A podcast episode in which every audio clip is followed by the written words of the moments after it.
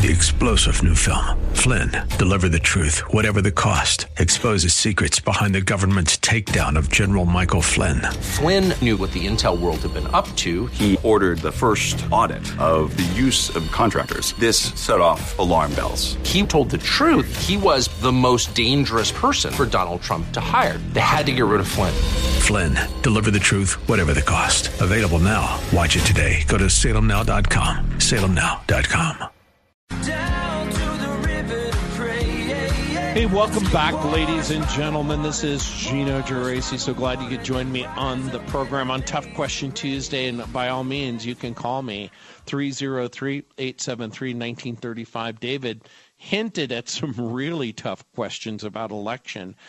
Um, you know, what is election? Um, are we elected by God without regard to faith in Christ, or are we elected by God in accordance with faith in Christ? Um, it's either one or the other, but it can't be both. 303 873 1935. And of course, Ketanji Brown Jackson's nomination has moved to the full Senate despite a deadlock of an 11 11 vote. And so we're keeping an eye on that.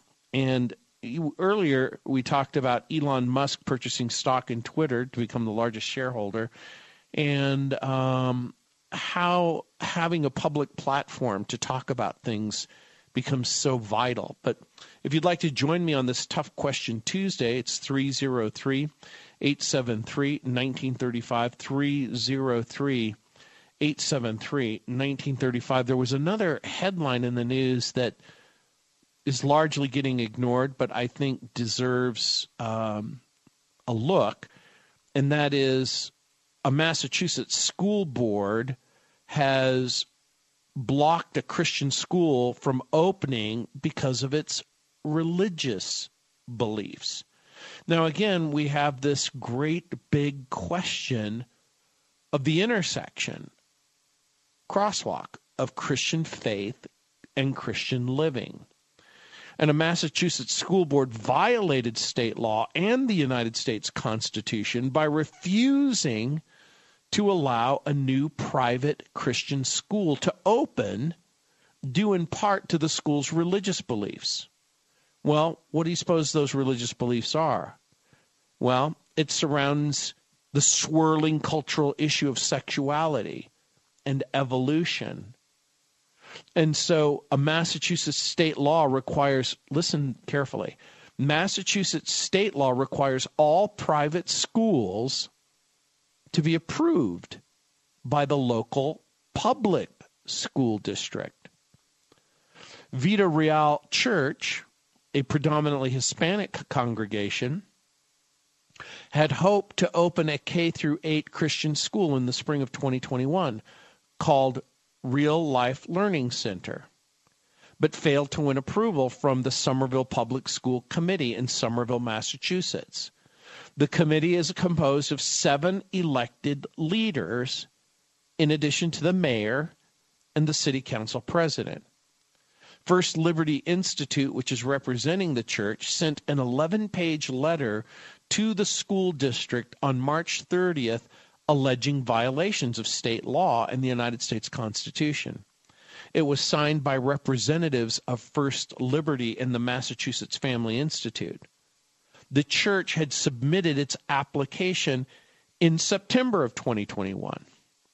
A report approved by the Somerville Public School Committee this year claimed the school does not meet the criteria for approval it says, among other things, the report faulted the school's beliefs on sexuality and evolution. And of course, this article can be found at ChristianHeadlines.com. It's by Michael Foust, who is the ChristianHeadlines.com contributor. And at ChristianHeadlines.com, as he writes this article and says, well, again, this is the school's position quote the school's position on homosexuality and creationism makes it difficult to see how a thorough science and health curriculum is possible, the report said. The school's approach to student services and counseling appears to devalue evidence based psychology and its emphasis on approaches rooted in the belief that mental illness is caused by sins and demons, by sin and demons, is unscientific and harmful. That's the reason why they're, they're rejecting the school. In Massachusetts, in Somerville, Massachusetts, a school can't exist according to this Somerville Public School Committee. If the school has a biblical view of homosexuality and a biblical view of creation, according to the, the, the Somerville Public School Committee, it's impossible to educate a child with a world view that mental illness might have some sort of relationship to sin or demons. One committee member allegedly said that blocking the application, not making it up, was the quote, morally right thing to do. So imagine living in a world where the moral, the morally right thing to do is to advocate for what the Bible says is immoral or to advocate for what the Bible says is untrue. So First Liberty maintains that the school meets the state standards for approval. It says, quote, the hostility displayed by the Somerville Public School Committee is outrageous, says Justin Butterfield, who's the Deputy General Counsel at First Liberty. Quote, the government cannot ban a religious school because they disagree with its religious beliefs doing so violates federal constitutional and statutory law. Unquote. The school had hoped to open in the fall, but if the committee continues blocking the application, then the church said it's going to pursue all legal available options.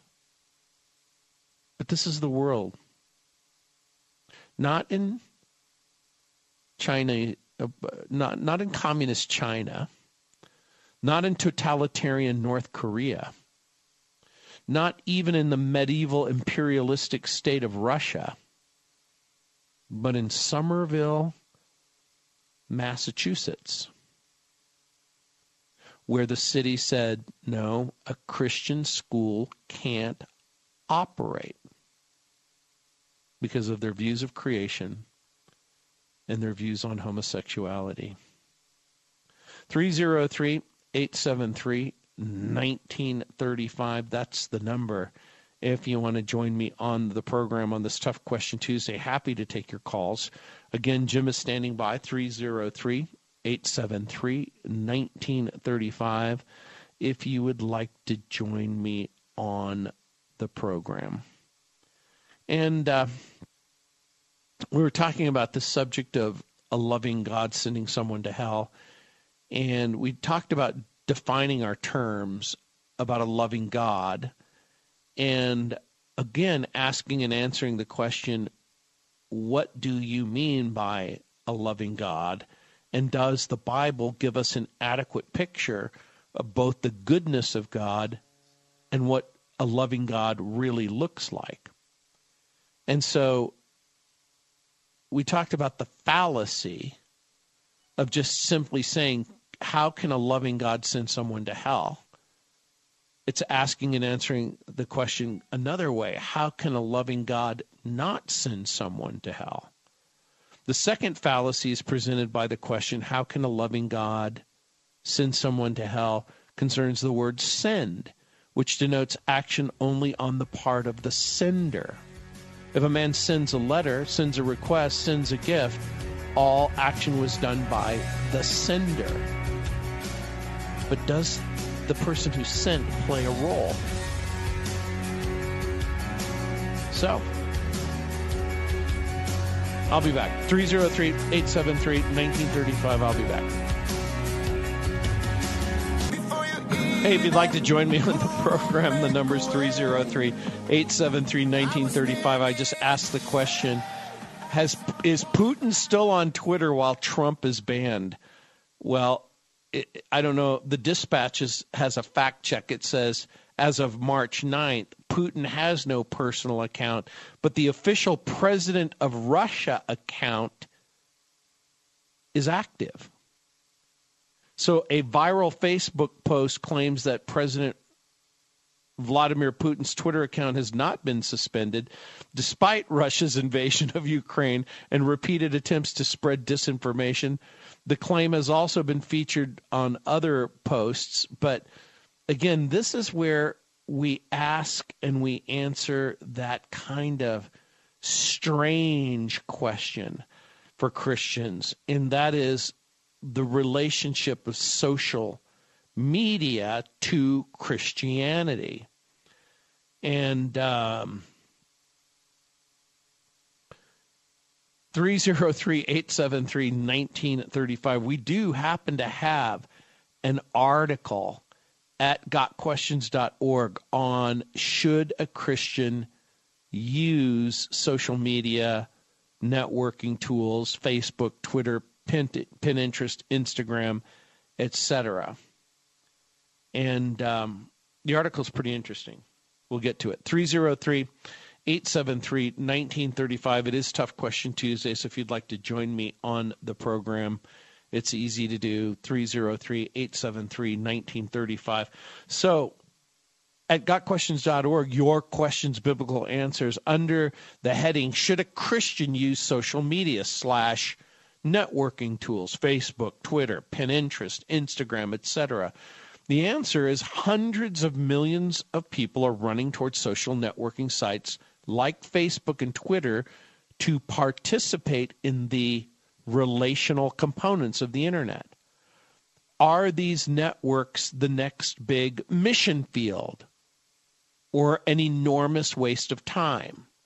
Now, that question in, in and of itself is interesting. I, I'm not off the article now based on what Elon Musk has done by spending more than $12 billion for just a 10% stake in Twitter, calling it the public square.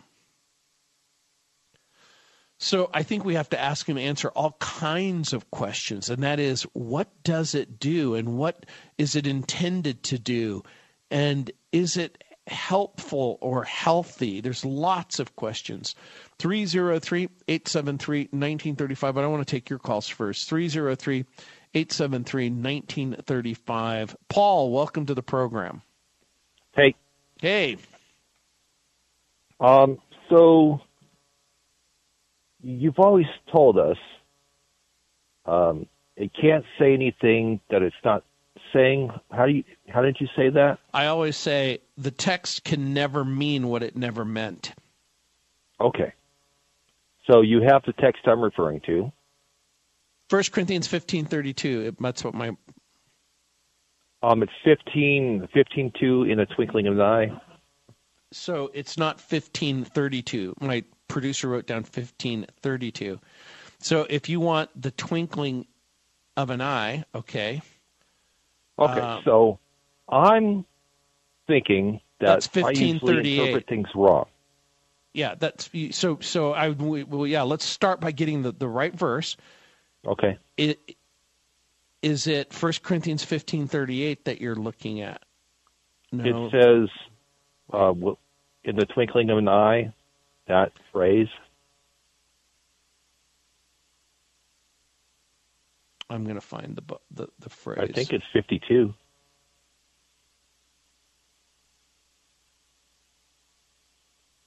I'm using Bible Hub. I'm pretty sure it's telling me the right thing.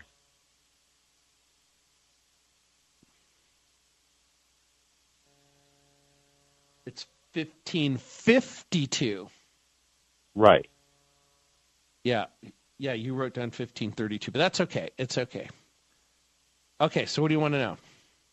Okay. Uh, so, look, I've been on the internet. I've watched a lot of movies. And uh, the term I, well, it could mean a lot of things for someone like me. All right, so let's let's talk about what it could mean and probably what it what probably what it means. I'd like to know. I'm, I'm sure you thought about most of the things I ask about.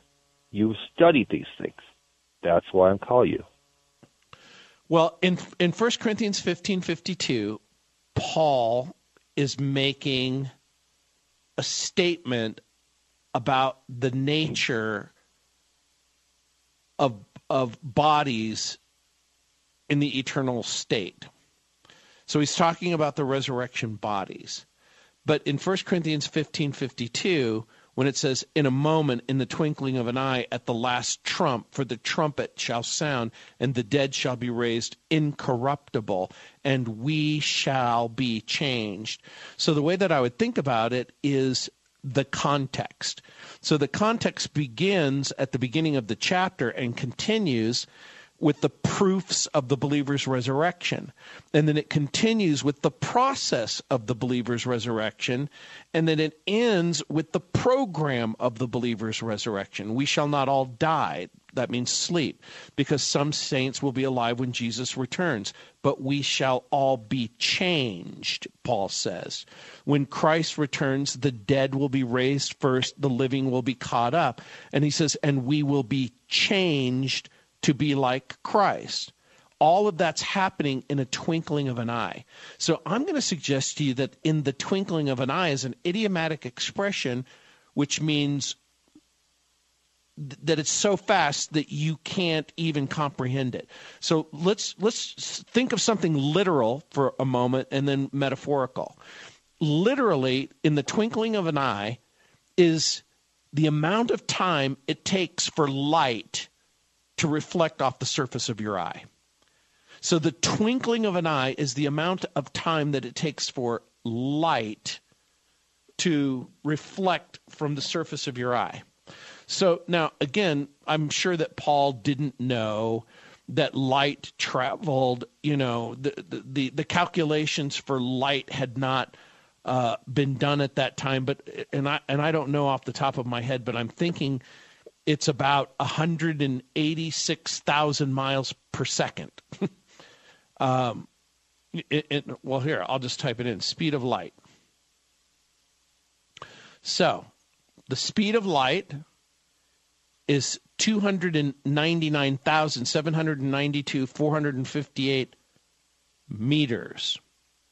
Or if we translate that into um, time, it's 188,000. What did I say? I was pretty close. 186,282 miles per second. Yeah, like anybody can remember that number. Yeah, I mean, yeah, who could? Rem- yeah, you're exactly right. So I I said 188,000, but it's really 186,282 miles. So now, so we say literally, literally, it's the amount of time that it takes for light to reflect off the surface of your eye. So if it's metaphorical, in a moment, in the twinkling of an eye, the amount of time that it's going to take for God to resurrect the human body and change it is going to be instantaneous. So it's not like a chrysalis in a c- cocoon. So we're back to what I said earlier. The text can never mean what it never meant. It can't mean that it's going to take a whole lot of time for our resurrected body to come into being, it's going to take what Paul is describing as the time is so incomprehensibly small as to be meaningless. Okay. And that's the answer. Um, so, to me, the term I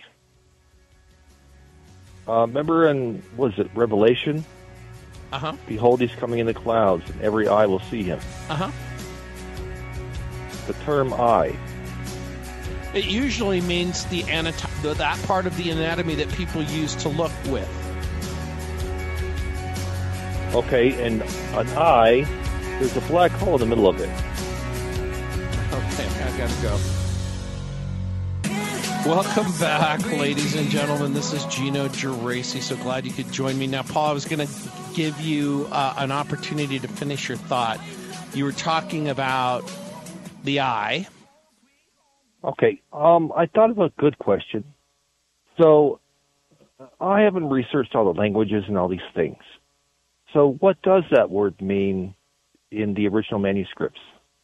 The the word "I." Again, it usually is a reference to the human anatomical eye, that organ that you use to to look with. Now, obviously, there's a context depending on how the word eye is used both in the Old and the New Testament. Like in the Old Testament, where it says, the eyes of the Lord uh, go to and fro.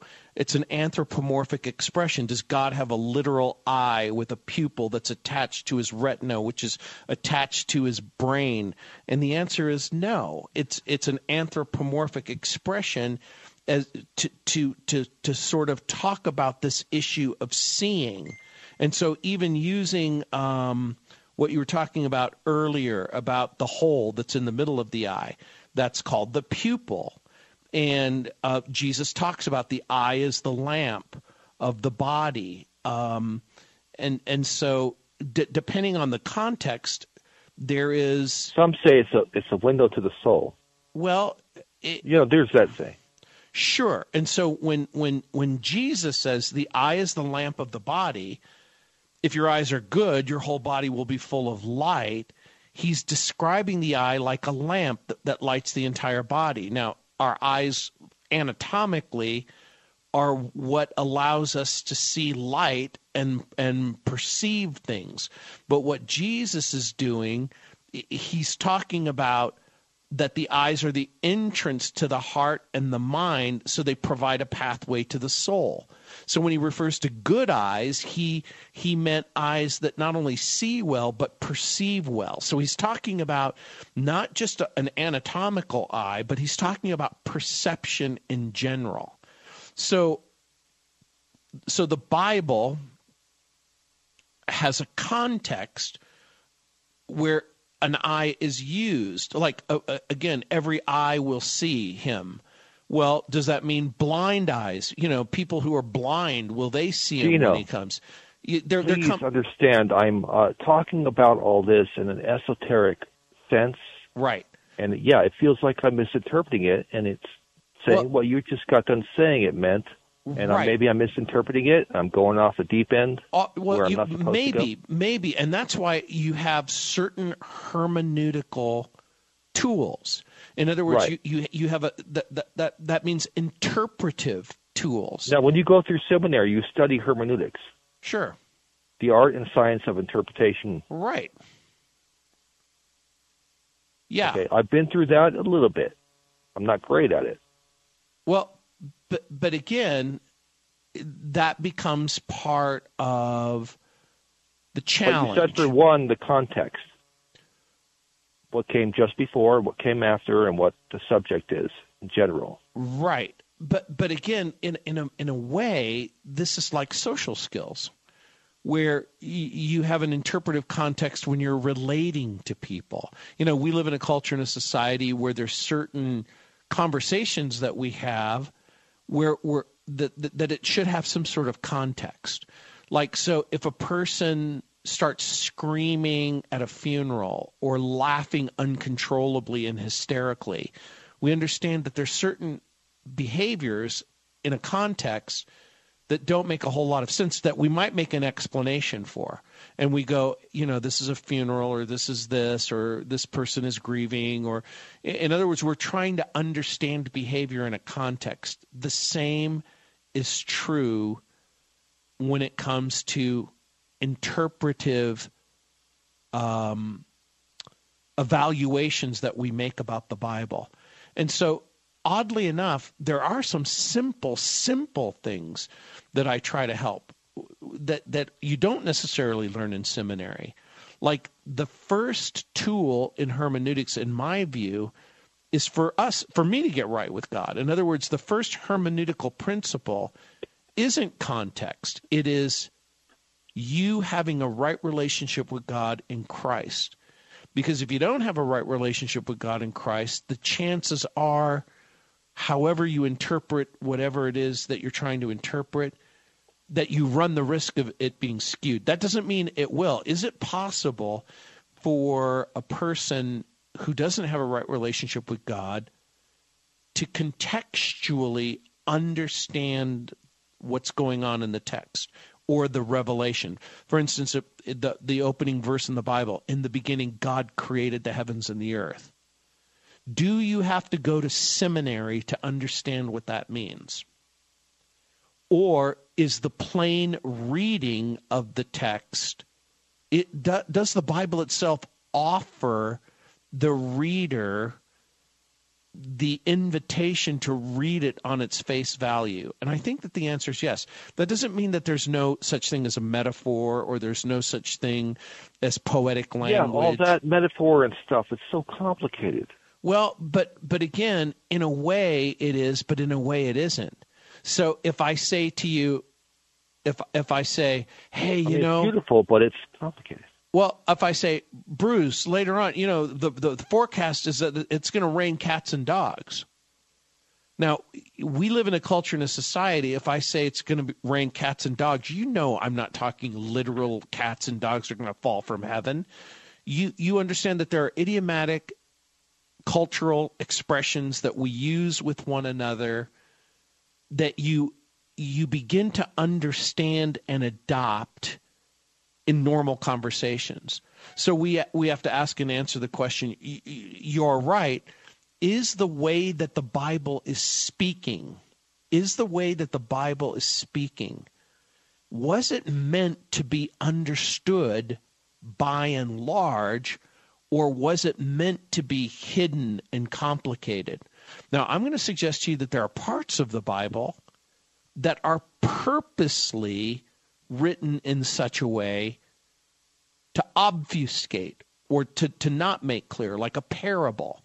A parable can sometimes be used to reveal or conceal, depending on what is the, the, the motivation of the person who's talking. Richard Nixon would famously say when we were kids, I want to make one thing perfectly clear. And then he would obfuscate. So we knew he was he was not being entirely honest with us. But there are normal people who who when they use that term, hey, how can I make this as clear as possible? And they genuinely are trying to do that. And so I'm going to suggest to you that most competent Bible teachers are trying to provide clarity so that you can understand what you're reading and then apply what you're reading um, in your life. To me, that's a good Bible teacher. So all these complicated things, shouldn't I just ignore all the complicated metaphoric stuff and just concentrate, like you said, on the very fundamental thing? But that's not what you do in real life because guess what? Some of the things that you really enjoy in life are complicated. And let me t- give you some examples, like food or music. Um, I don't know what kind of food or music that you like, but the, it's probably the nuances in the music and the food that you enjoy.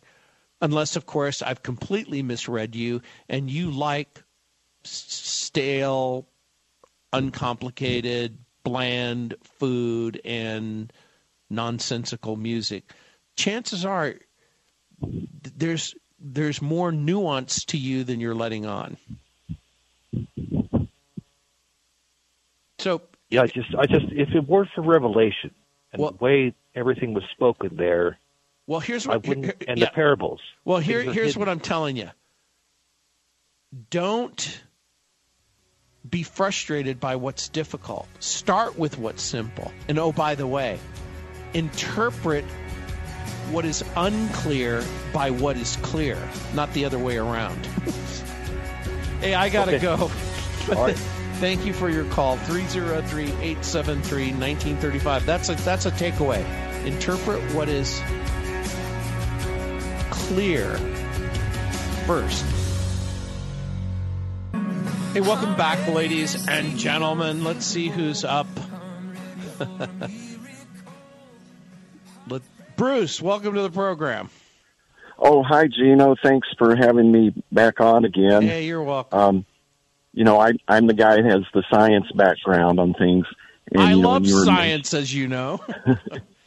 Well, and uh, you you were talking about a twinkling of an eye Yeah, kind the- of an idea. the am- amount of time it takes for light to reflect from the surface of the eyes. What it that's what that means. Right.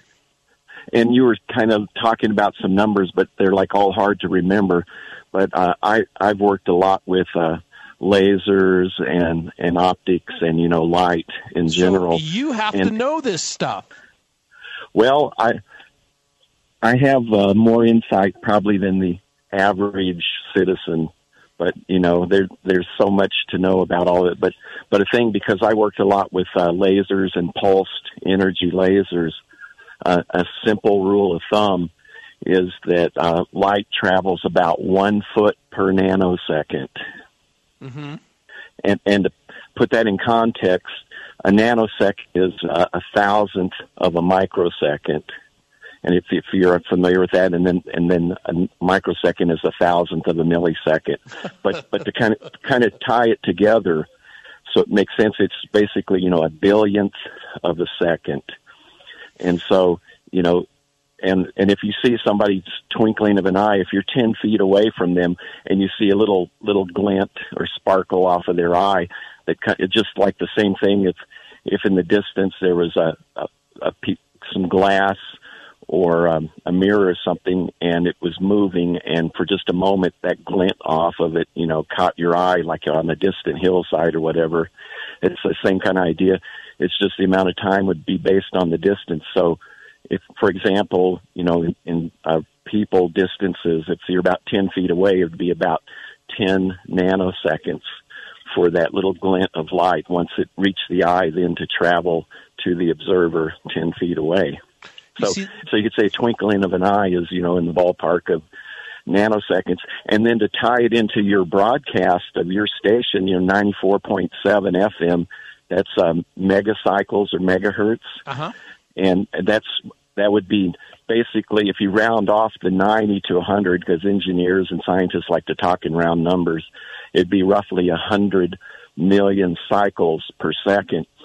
And so to get the time period because you know these these broadcast frequencies they have you know like there's it's a sine wave electromagnetic sine wave that propagates through the air and if you invert that to get the time, because one over the frequency is the time per cycle of, you know, one cycle of the sine wave, one one hundredth, or, uh, you know, if you had a hundred megacycles, you invert that, that would be a hundred, one hundredth of a microsecond, and that's 10 nanoseconds.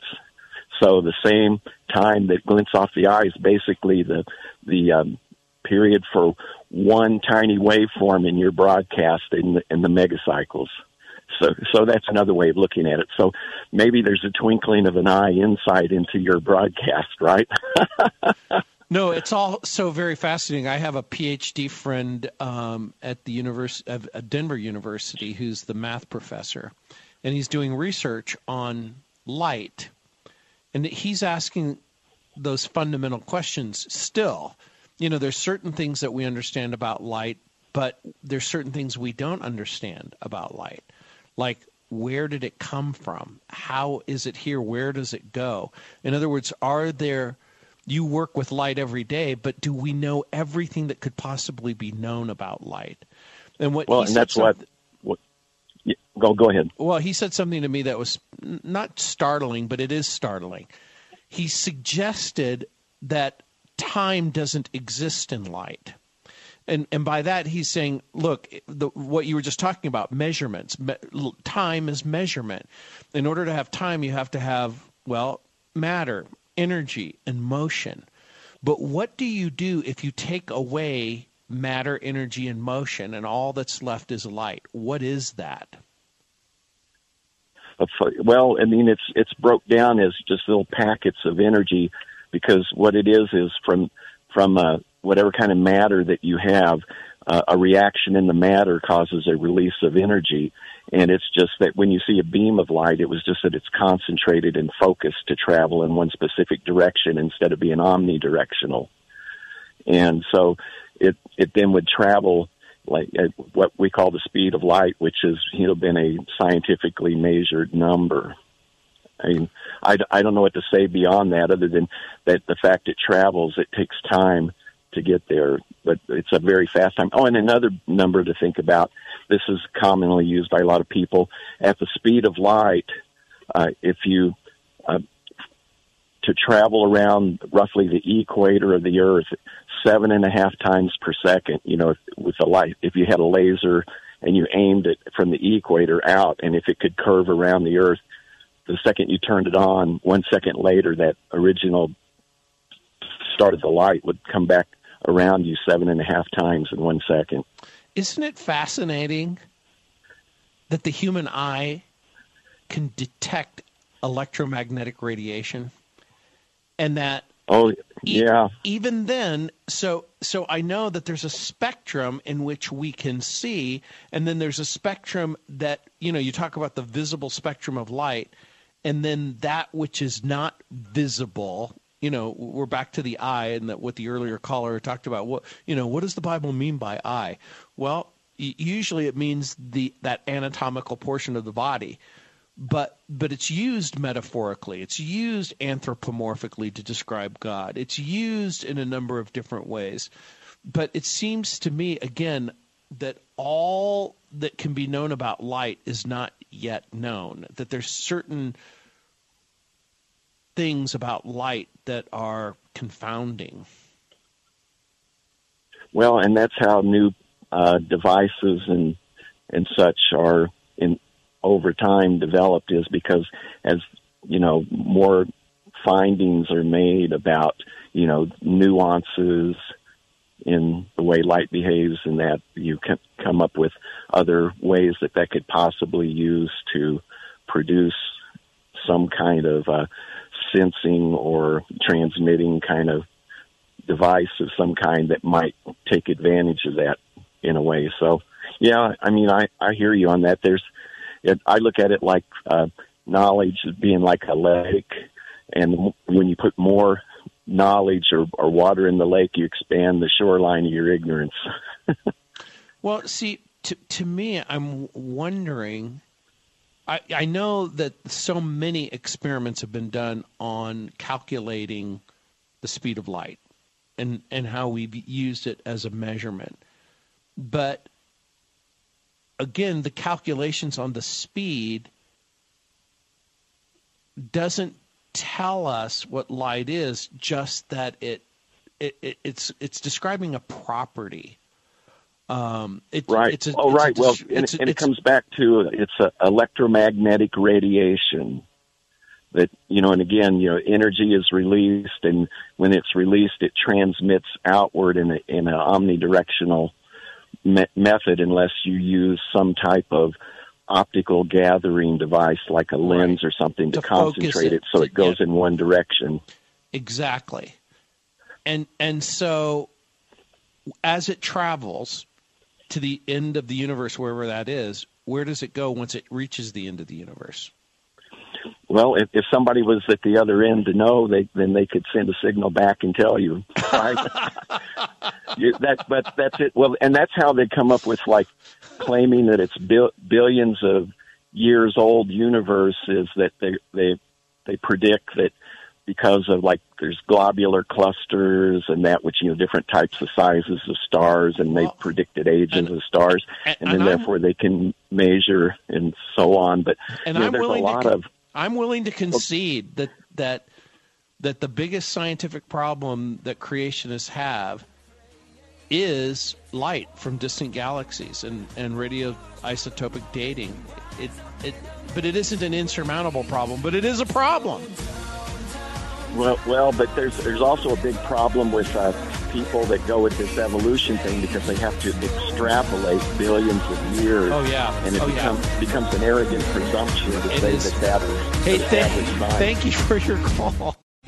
Three star general Michael J. Flynn, head of the Pentagon Intelligence Agency, knew all the government's dirty secrets. He was one of the most respected generals in the military. Flynn knew what the intel world had been up to, he understood its funding. He ordered the first audit of the use of contractors. This set off alarm bells.